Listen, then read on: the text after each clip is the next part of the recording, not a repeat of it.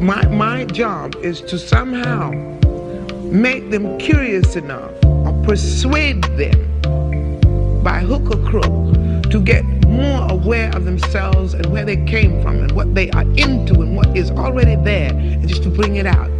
This is what compels me to compel them. And I will do it by whatever means necessary. Welcome to the Black Girls Heal podcast, we talk about healing our intimacy disorders, unresolved trauma, and building a healthy relationship with first ourselves and then others. Every episode, we will talk about advice you can apply today to break unhealthy patterns and grow in your self worth. I'm Shena Lashey, love addiction coach and trauma specialist. Let's begin. Hello, hello, and welcome to the latest episode of Black Girls Heal. I hope that you are doing so well wherever you are. So, today's episode, I was going to record it and talk about tips for being outside. I recently saw an article that talked about how most of the dating apps out there are starting to lose some income um, because there are um, I guess there are less people who are investing in dating apps. Y'all already know what my favorite one is, but um, for the most part, even the founder of Bundle Bundle Bumble has stepped down as whatever her role was, um, CEO, president. I don't remember, um, but she stepped down from a leadership position.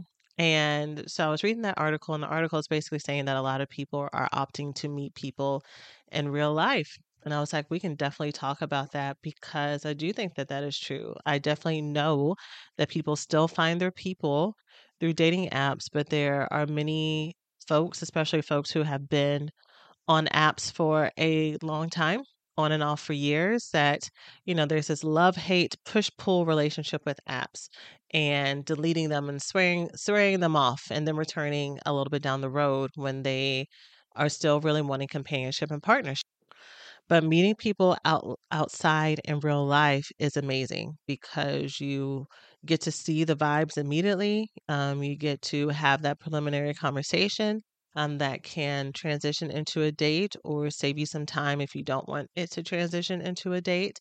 And um, through life, through circumstance, through COVID, through um, the the convenience of being on apps, many of us have not learned or unlearned how to do that. And um, social anxiety and all that can get in the way. So today's episode was supposed to be talking about tips for going outside. But then when I sat down to record it, I was like, I don't want to talk about that. I do not want to talk about that right now um, it did not feel that it was pertinent um, right now. If that is something that you would like for me to talk about, make sure that you let me know, um, that you email me, DM me, comment on YouTube if you listen to the podcast on YouTube, so that I know that this is a topic that y'all will actually like to learn about. And then I can come back to this at a later date. But for now, many of you know that I was a licensed therapist for over 12 years before transitioning into um, full time coaching here at Black Girls Heal. And my specialty was helping women heal from love addiction, love avoidance, and the childhood trauma and adult relation, relational trauma that contributes to this stuff. And I loved it. I loved my practice, but then I transitioned into BGH to coach here full time so that I could help more women and give y'all more tools that would help you heal from this stuff quicker, faster, or at least be a supplement to those of you who are with therapists that you love and enjoy, but you need a boost, right? You need a supplement. And so for today's episode, I want to talk about four therapeutic tasks that I would have for love avoidance if they were in my therapy office. Four goals that I would shoot for them to achieve during my time, our time together. Um, of course, many of my ther- many of my therapists, many of my clients ended up being long-term clients that I saw for years. Um, but for those who were there for a specific task to work through being more uh, available, today's episode I'm going to talk about four therapeutic tasks that I would give them. And these are things that you can look at to see if this is what you're doing with your therapist, if you would like to start doing it with them. And I hope that you find it helpful. Thanks for listening to this week's podcast. Before we get started, let's take a small break to say thank you to this week's sponsors. Okay, so let's jump on in. So, a quick aside for those who have messaged me and said, I really want to find a therapist, do you have any recommendations? At the time that I'm recording this, I do not have a specific referral network in different cities. I plan to have that, especially as we, as I expand with our certification process for coaches and for therapists here for treating love addiction, love avoidance, and then also um, building our therapeutic and healer mastermind and network. So right now it is not there. However, on our website, there is a free article that talks about how to find a therapist. And in that article, I break down my favorite therapy models for treatment for love addiction and love avoidance, or at least the symptoms of it. Um, the ones that I suggest, things for you to keep in mind when finding a therapist, things to look out for. How do you know when it's time for you to move away? How do you know when it's time when you're starting to feel uncomfortable and that this is not a good fit? And I'll list some directories for for therapists there. Um, of course, as once I start to build this network of referrals and everything, uh, that page page I'm referring to now will have links to that referral network uh, so that um, anyone who listens to this episode in the future can still be connected to the most updated info, especially if I have some people in your city or in your country that I would recommend wholeheartedly for you to have as your licensed therapist. Um, but for now, you can go to the website. Again, go to um, the menu that says free resources. There is a link that says how to find a therapist on our free resources page and um, look for it there. And if you can't find it, then we have a search bar. We have a search bar for you to find anything that I talk about here on the podcast. You can find the um, page for it uh, there via the search bar as well. So there is that. But like I said, I practiced as a therapist for over 12 years. Absolutely loved it. If there was more hours in the day, I would probably still be doing therapy in addition to coaching. Or actually, that's not true because I love working with, I still do coaching, private coaching for folks to work through love addiction and love avoidance. And I love writing books and I love writing courses and I love making tools um, and having things available for people. So I would probably fill my time with more things that people could take with them to go and heal and use in their everyday life because I love giving practical, tangible resources to people that they can use and come back to over time. So I will probably still just be doing more of that. However, if I was still seeing women in a clinical sense, and they were coming to me for love avoidance, here are the four things that I would look at for us to work through.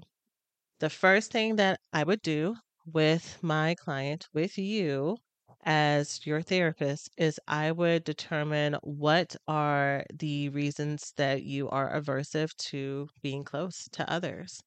So, love avoidance, the way that we talk about it here at Black Girls Heal. I know that um, there are many other healers and therapists and folks with platforms that talk about love avoidance and um, as far as attachment styles and avoidant attachment styles. Um, here, I talk about love avoidance as a persistent, um, persistent putting up of walls, persistent and systematic putting up of walls to keep people out, to keep keep keep to keep you from being emotionally overwhelmed by others. So you have found that intimacy and closeness is emotionally, mentally, maybe even spiritually overwhelming. And so, no matter who is around, you will find a way to do that, whether or not it is by you spreading yourself so thin that other people don't actually get to know you and get to see you. Um, but that can present as very functional. And because maybe you present as very charming and popular and well liked and well loved, but um, you have so many friends and so many obligations that no one actually gets to go deep, maybe this looks like you becoming very critical and finding reasons to push people away um, by finding things that are false with them or finding things that are annoying with them. And a lot of times you can invent these things, but you don't realize that you are inventing them. And they seem very rational and very logical. And if you were to tell it to anybody else, especially your girls that hype you up, they may not be able to see it. And if anything, they may reinforce that, yes, girl, um, you don't have to deal with that. Or, yeah, that is annoying. I want to talk to her either. I want to talk to him either without realizing that this is something that systematically you do. Once you start to get close to people, you find a reason to push them away um, or finding relationships that at their core are truly emotionally overwhelming and draining and broken from the start And so you get to have your own self fulfilling prophecy by engaging in relationships and people who are not on your level, um, who are do not really have as much emotional maturity or intelligence to give and to show up into the relationship until it eventually implodes and you get to feel justified and this is why I don't do relationships and this is why I don't do people and you get to have more stories to tell people to um, make you feel secure and that is everybody else it ain't me but you are the common denominator in finding these relationships that continue to implode and so whatever it is, whatever the function, there are multiple other ways that this can present. But whatever is the reason that you will systematically find relationships or create relationships or create distance with people to stop them from getting in, getting close to you, being able to see you, we got to find the aversion of where that comes from. Where did that start? Now I'm going to go ahead and give you the cheat code, which, if you are already connected to lots of healing podcasts and platforms and in therapy, this is not going to be new information for you. Or maybe it is because sometimes, sometimes those sources don't know what they're talking about, if I'm just going to be honest and real. Um, but this usually starts with being very emotionally overwhelmed as a child. So, whether or not it is emotional enmeshment and incest, which can look like you being put in charge emotionally of the the feelings and the outcomes of parents, of caregivers, of siblings, of cousins, um, that you are just shown a lot, you're told a lot, you're in charge of mediating things, you're in charge of making people feel better. Um, maybe you watched a lot of fighting, maybe you watched a lot of addiction, maybe you watched a lot of chaos. And so you just learn in those intimate relationships that it is overwhelming.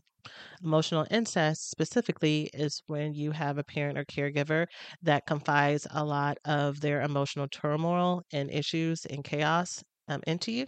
So venting to you about their about your daddy, um, and how how bad he is, or that he cheated again, or how he stresses her out. Um, asking you to take care of her, whether that is overtly taking care of her or um, um, venting to you about these really grown up things that is very stressful to you, not only mentally, but physically in your body. What happens as a child when you are emotionally overwhelmed and stressed is that your body literally feels as if it is trapped. And when I say literally, I don't mean literally like people say literally, and it's not literally. I mean that your body, your nervous system shoots off all of the signals as if you were trapped in a cave. And so all the danger, all of the um, intensity, all the anxiety, all that stuff is felt in your body as a little child, as a five, six, seven year old child or younger, or even older, and your body shuts down and your body finds a way to cope. And um, it can be through any of the responses fight, flight, or freeze. Um, avoidant tendencies can be any of those things or all of those things, depending on what you're doing.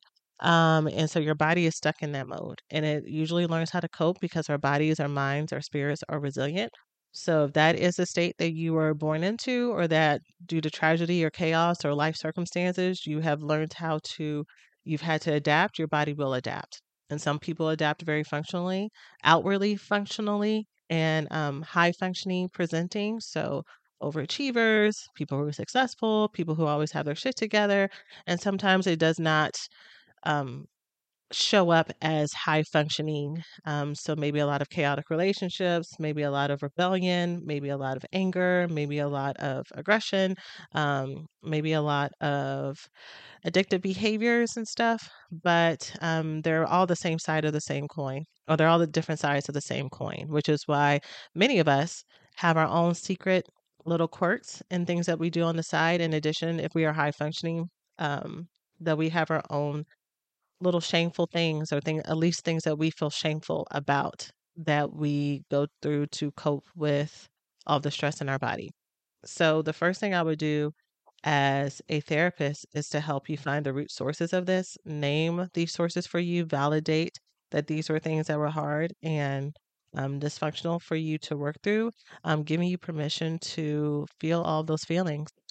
What I found 9.99999 times out of 10, I should just say 10 times out of 10, is that there's always something that my clients, um, even again, if they are veterans in this healing space, that there's usually the reason why they are stuck is that there is something that they cannot see that I can see. Um, but there's something that they cannot see in their past that they just think is normal, that they have justified, that they have just kind of accepted, that they feel like they have adequately learned how to work around. But none of those things are true. And so it's us by diving deep into those those things that are gap areas and not on their awareness and also kind of helping them build some understanding around it, it starts to open some doors for them and it starts to open some um, self forgiveness for themselves, um, down the road, forgiveness for other people. Some of you have already heard my stance on forgiveness. I, um, but I'll just say here for brevity, I believe that forgiveness absolutely is healthy for you in your nervous system and your ability to move on and your ability to manifest what it is that you need. And with that said, I strongly support you taking the journey that you need to take when it comes to forgiveness and not feeling this pressure or feeling um, as if there is something wrong with you. Um, if there are some things that are difficult slash impossible slash you are unwilling to forgive now or ever.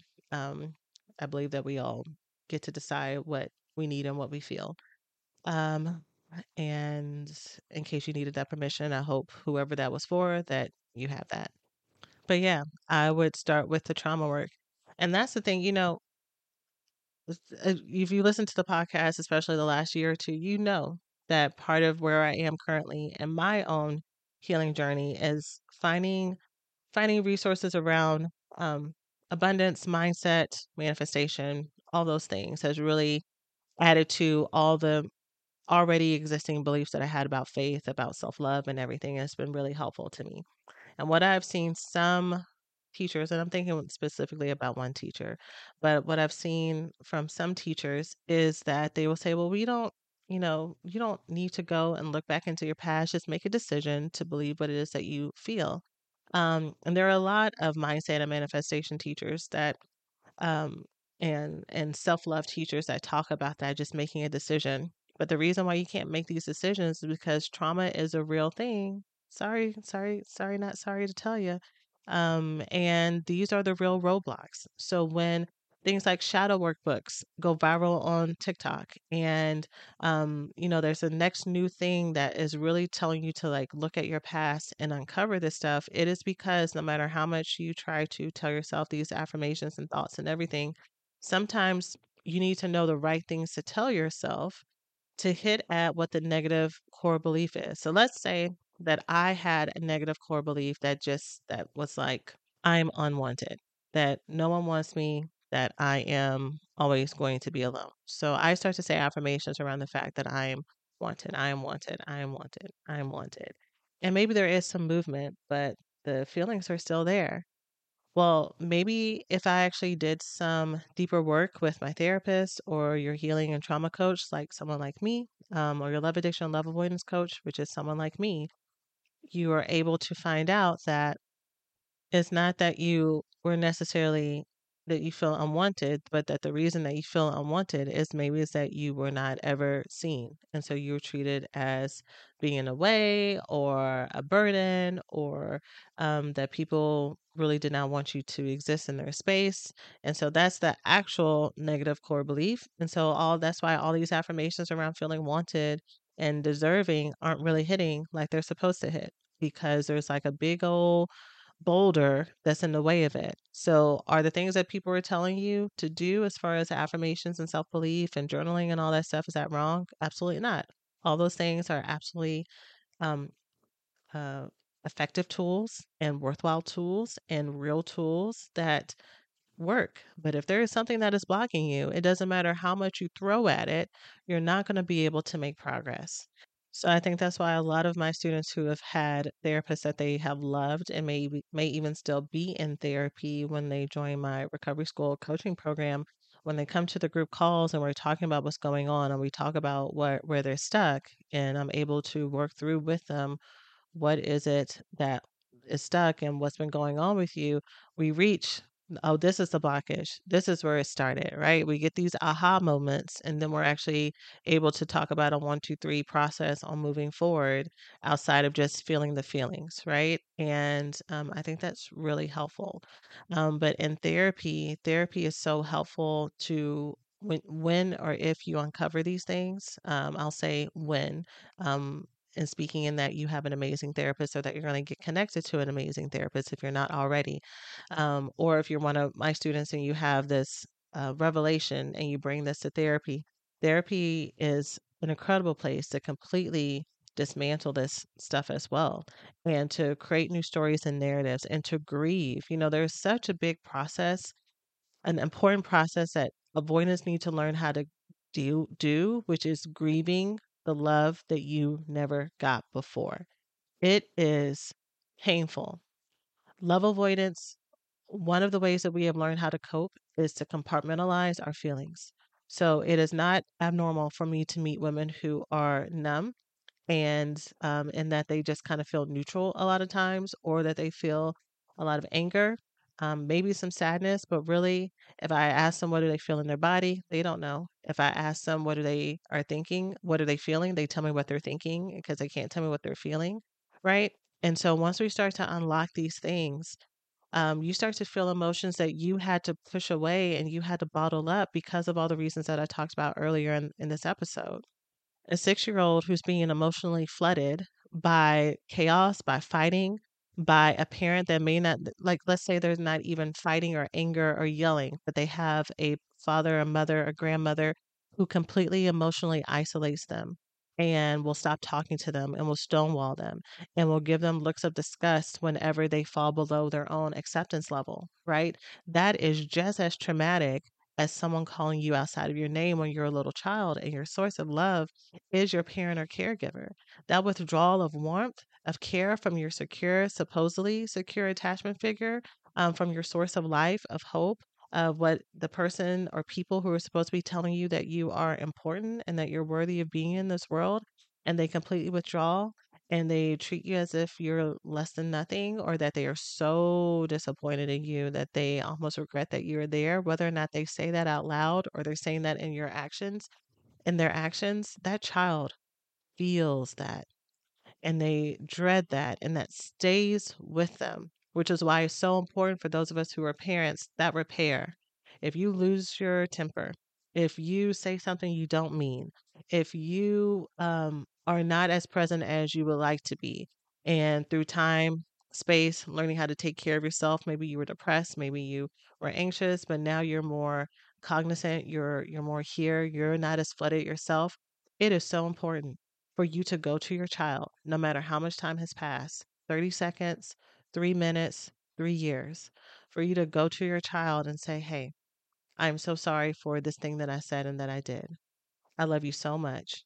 And mommy was feeling this, or daddy was feeling this, and I did not want to make you feel sad or make you feel angry. That repair is vital because your children will carry those thoughts and those emotions with them forever, which is why many of us are 20, 30, 40, 50 years old.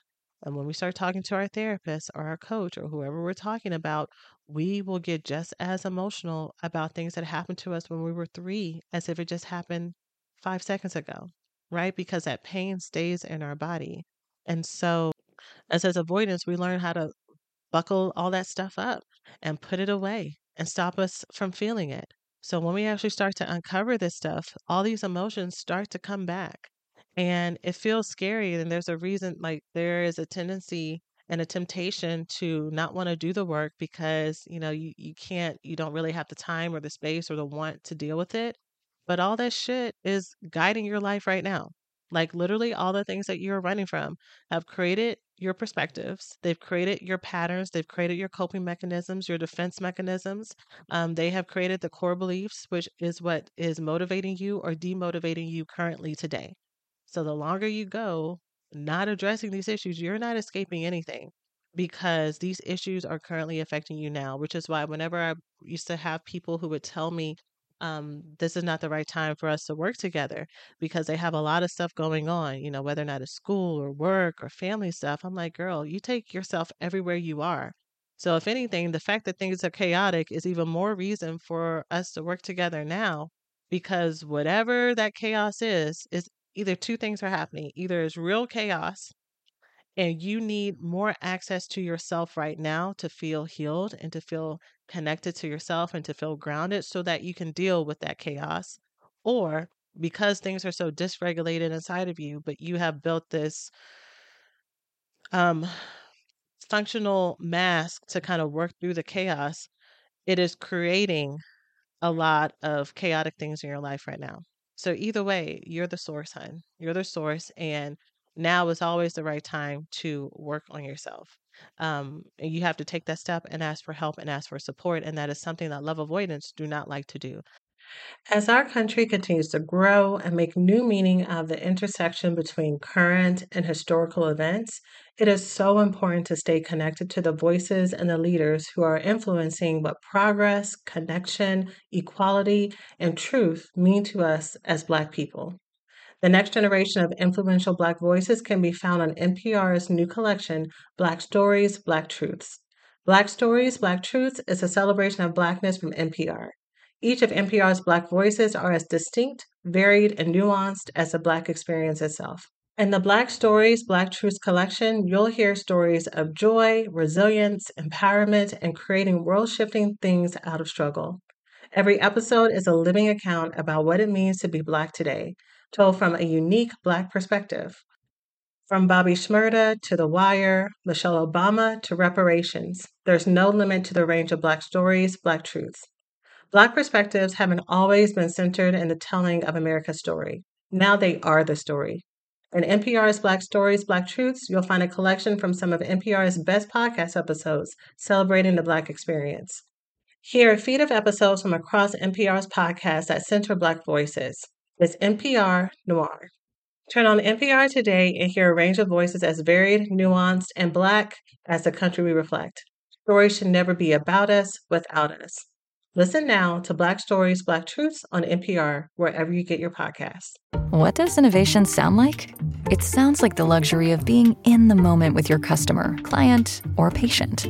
It sounds like having the right information right when you need it. It sounds like being at your best for your customers and your business, thanks to Hyland's intelligent content solutions that improve digital processes. Innovators everywhere are able to do their thing better, whatever that thing is. Now, who doesn't like the sound of that?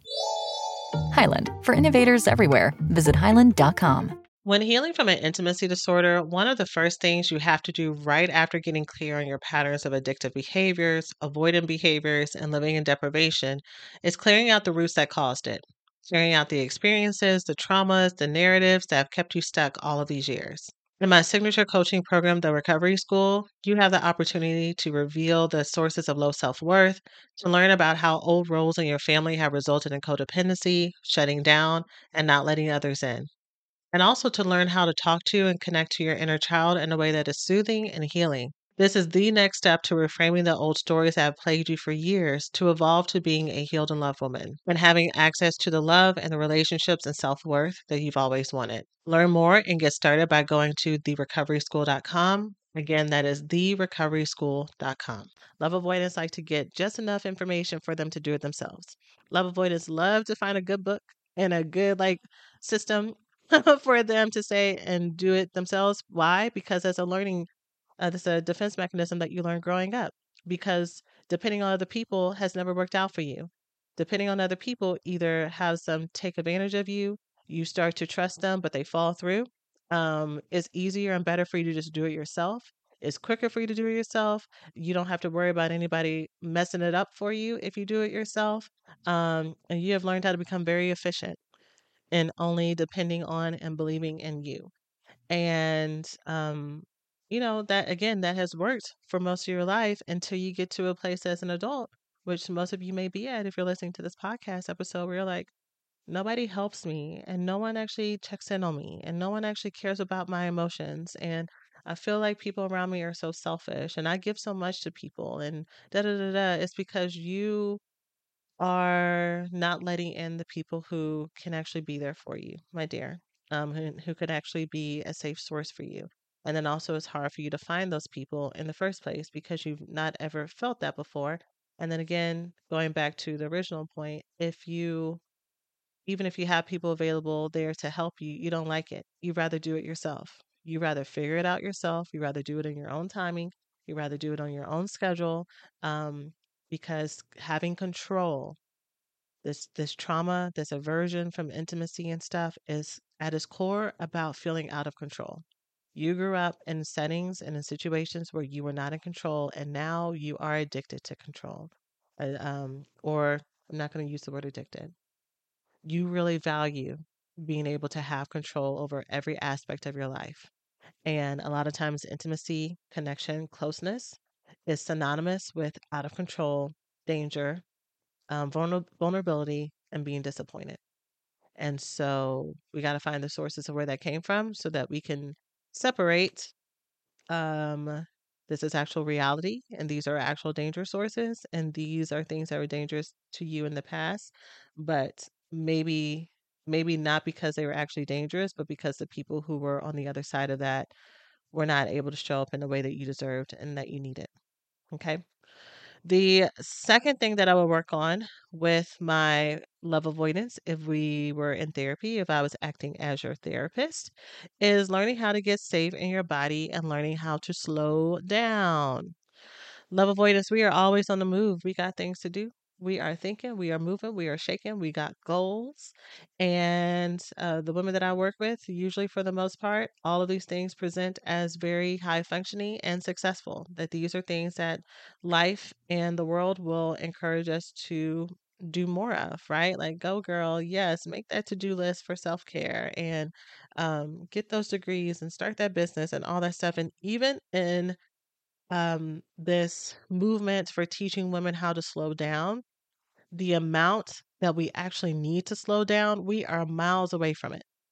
To truly learn how to get out of these fight, flight, or freeze patterns in our nervous system, whatever you have slowed your body down to do, you need to do that by another 10, 10%, or you need to multiply that by 10.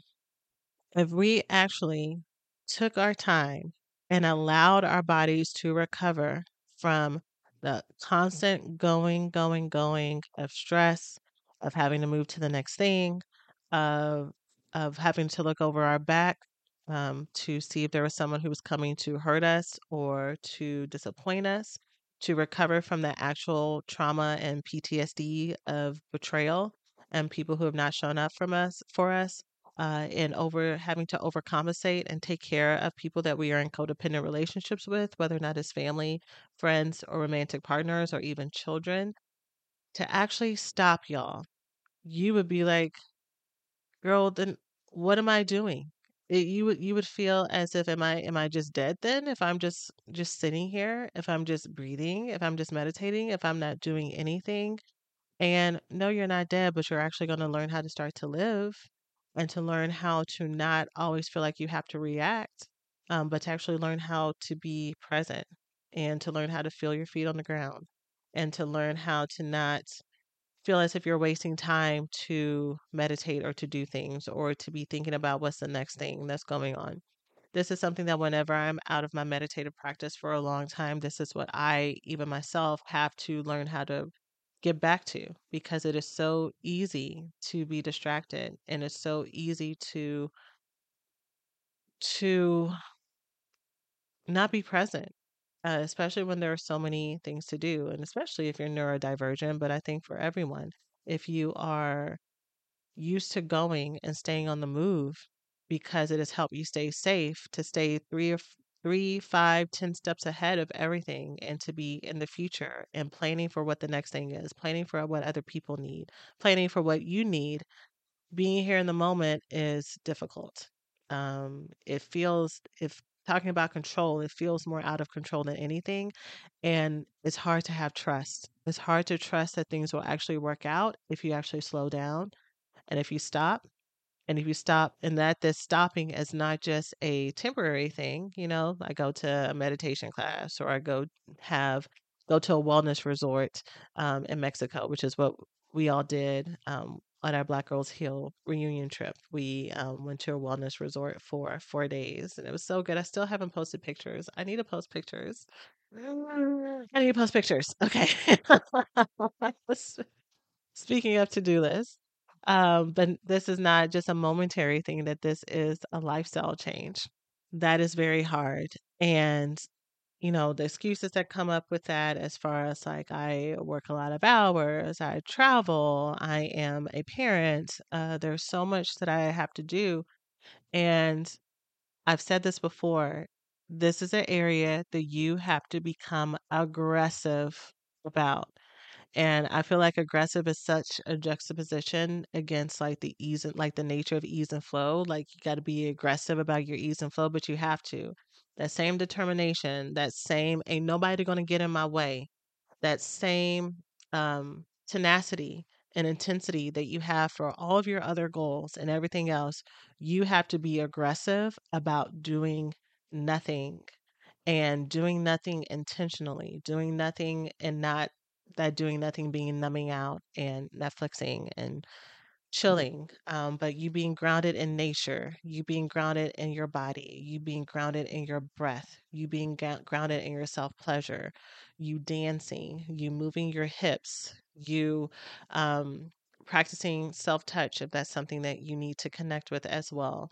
Um, all of that stuff, right? That this is so important for you as a love avoidant that is so adverse to human connection, the first relationship that you are averse to connecting to is actually yourself. It's not men, it's not your mama, it's not your daddy, it is you. And the way that you start to heal this is to learn how to get connected to you so that you can feel safe in your body, so that you can start to be connected to other people. The third thing that I would work with a client about as a therapist um, who is coming to me for love avoidance is I would work with her to learn how to take control of her negative thoughts. Uh, this is an assignment that I've been giving a lot of my coaching clients recently, and I might actually put it in I don't know. I'm not going to say what I'm going to put in in case I don't, but um, I might put it in one of my programs as well. But I'm going to tell y'all about it here. I've been talking about the concept of a thought boot camp, uh, and it is really a practice of listing out all of your negative thoughts and challenging them and creating alternative thoughts and replacing them with what is the actual truth and replacing them with the thoughts that you need. And I've shared here on the podcast before that I have in the past been really addicted to self improvement and by way of not just bettering myself, but like really looking for because of the a negative core belief of feeling not enough. I had this never ending list of all the ways that I was not good enough and finding an expert, a coach, a resource, a class, um, a book, or something to help me bridge that gap that I felt not enough in and because I just felt fatally flawed. And even though I was getting all this positive affirmation, I was like, okay, yeah, thanks, but there's still this thing, right? And um, there was one final expert that expert that I was working with, and final until I had this revelation. I still, you know, work with people, of course, but my energy around it is very different. But there was one final person that I was working with um, because I was just sure that I had deficiencies in this area. And so we got to a place where we were like modeling and practicing what I was coming to her for. And she gave me a raving um, performance review on it. And something hit me, and I was like, wait, so there's nothing wrong with me in this area? And she was like, no. And I was like, okay, so maybe, maybe my therapist was right, or maybe whoever was right, that I've always been good enough and that I haven't been the one who's been able to see it. And I know that that is something that probably 90% of the people who's listening to this podcast have heard from someone before. You've heard it from a friend, you've heard it from a lover, you've heard it from a family member that's an ally, you've heard it maybe from a stranger on the street or a coworker. You've heard people who have t- told you that you are amazing and you have not been able to receive it because you don't believe it, not because it's not true. And so what it came down to is, you know, I was looking for like, okay, where does this start with trauma and like where where are the core roots of this? And maybe I need to uncover it.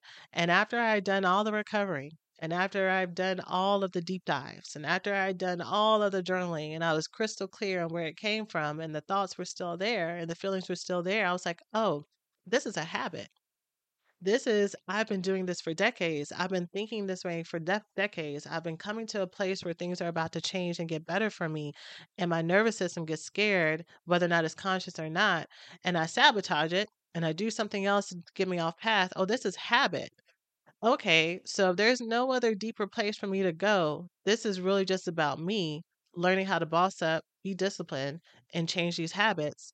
And for my love avoidants, after we do all this stuff, we gotta, it's about challenging these thoughts. I have a private coaching client right now that that's literally what we're doing.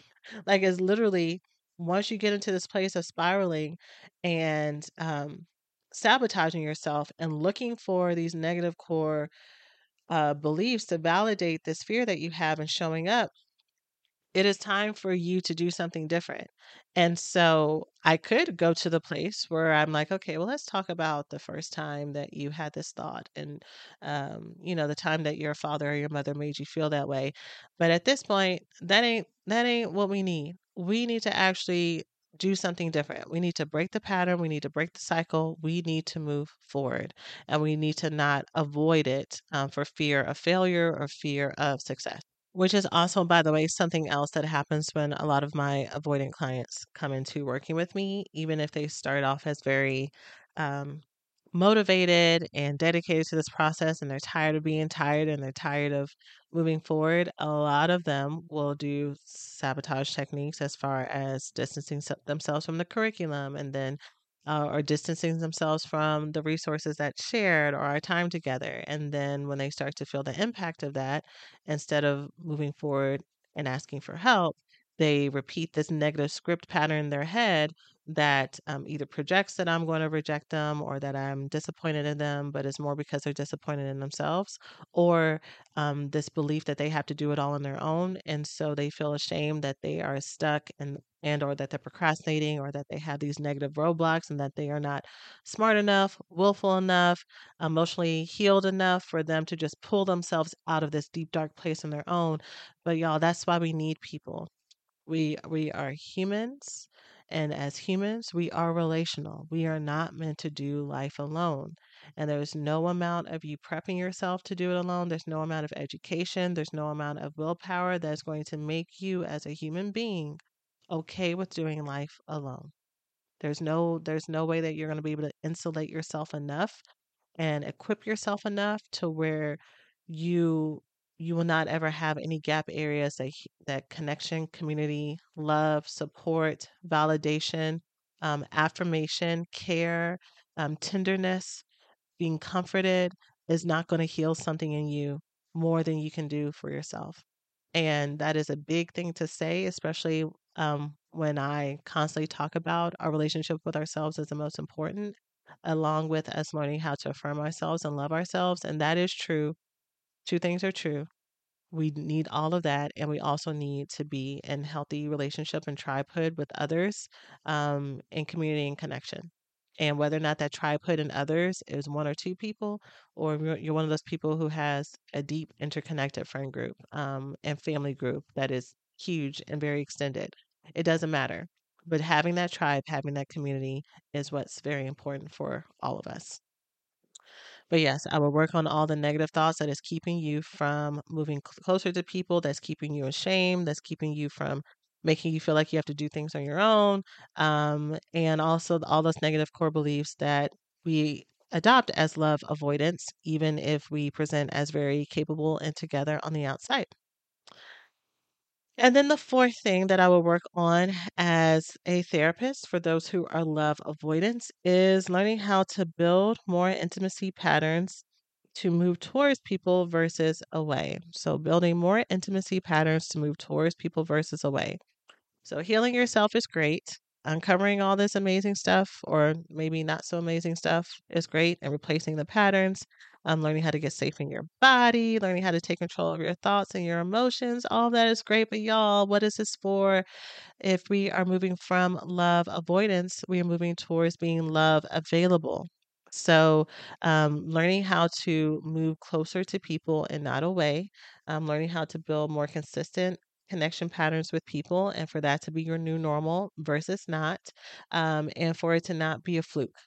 And so, um, that is this next step of the process. So, if someone comes to me and they tell me whether or not it was therapy or coaching, um, coaching currently, and they're telling me that it's hard for them to let people in, I'm for sure not going to start with them moving towards other people immediately because they're going to get scared. No matter how healthy and amazing the person is, whether or not it's Mother Teresa or whoever their relational idol is, they are going to get spooked. They're going to get triggered. That person's going to say something that that person doesn't understand as a trigger for my client.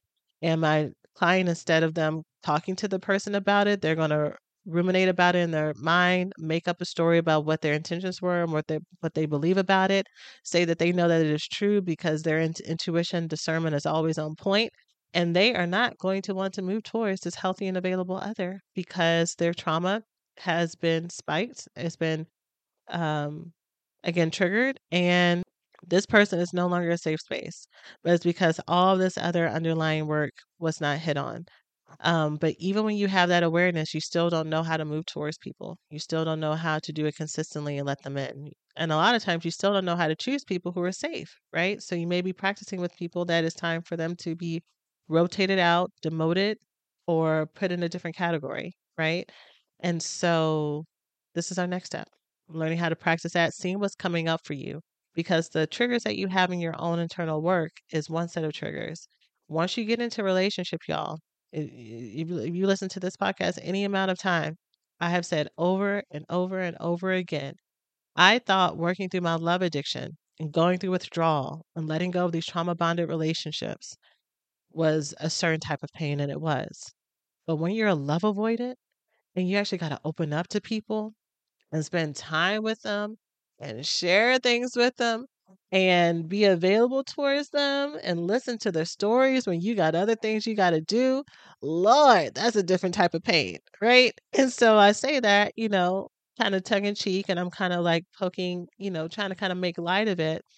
But all that irritation that that that that sounds like is actually because you have not been in intimate relationships where those types of things are pleasurable. So let me say those same things again with a different energy.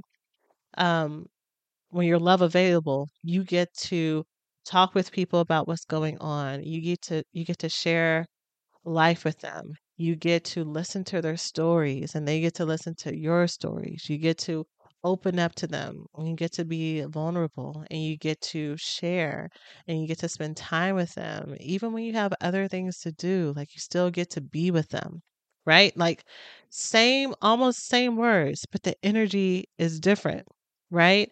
And so is is you shifting into those things being pleasurable for you and learning how they can be pleasurable for you but the triggers that come up for you on your way to that when you're actually interacting with people because all relationships are a mirror that's its own set of work that we have to work through together okay or that you get to work through um, with whoever you're working with and of course i am available for those who would like to do that work together. So that is it y'all I hope that this helped. I hope that if you are in therapy right now, that and these are the things that you're working on, that you were able to take some notes for you to talk about it with your therapist, um, him or her or them, and share where you think you are and ask them for their opinion on where they think you are with those tasks. Um, ask them depending on what therapy model or what their their theory is for how they uh, approach clinical work. Ask them if they have any other tasks for you that they have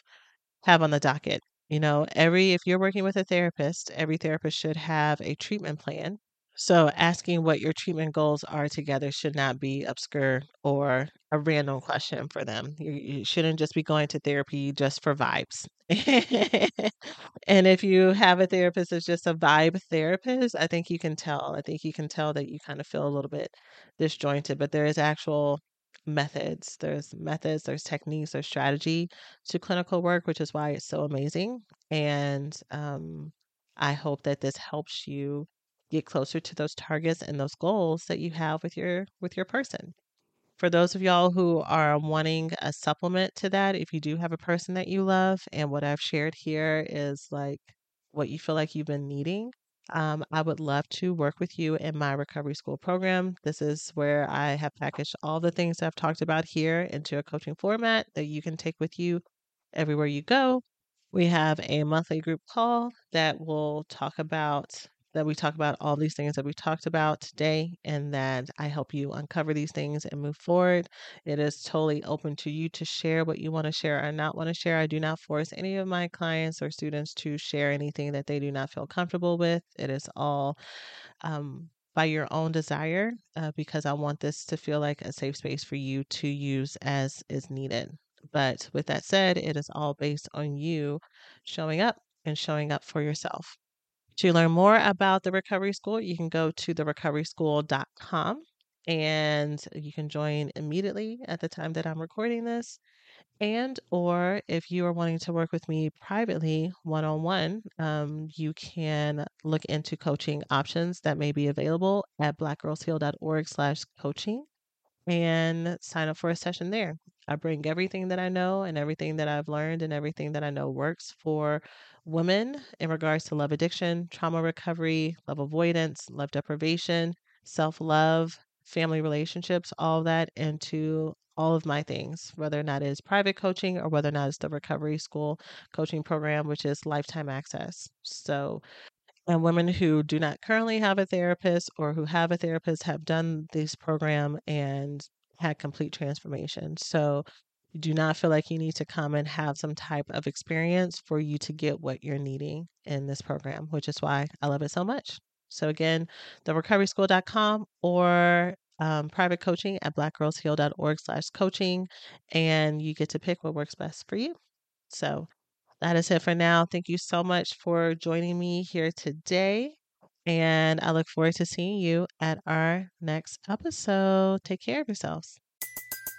Everybody in your crew identifies as either Big Mac Burger, McNuggets, or McCrispy Sandwich, but you're the filet fish Sandwich all day.